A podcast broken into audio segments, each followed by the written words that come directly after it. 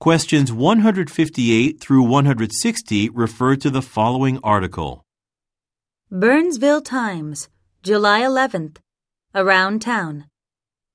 Zellery 22 serves a delightful selection of sandwiches and salads, but its savory soups are what make this business so popular. Adrian Clifford left his job at a real estate agency to open the restaurant in downtown Burnsville 10 years ago.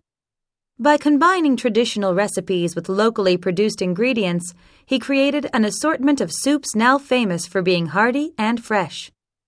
As the restaurant uses seasonal ingredients, this selection changes frequently.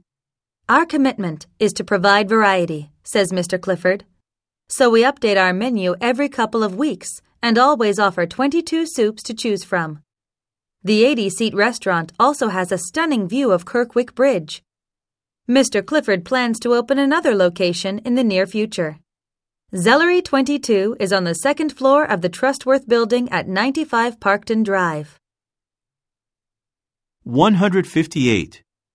What is suggested about Mr. Clifford? A. He changed his career a decade ago. B. He opened a second location downtown. C. He grows vegetables on his property. D. He published a book of recipes. 159. What is true about Zellery 22?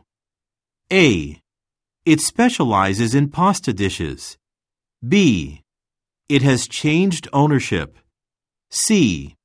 Its dining room seats 95 people. D. Its ingredients are produced locally. 160. In which of the positions marked 1, 2, 3, and 4 does the following sentence best belong? As the restaurant uses seasonal ingredients, this selection changes frequently. A. 1. B. 2. C. 3. D.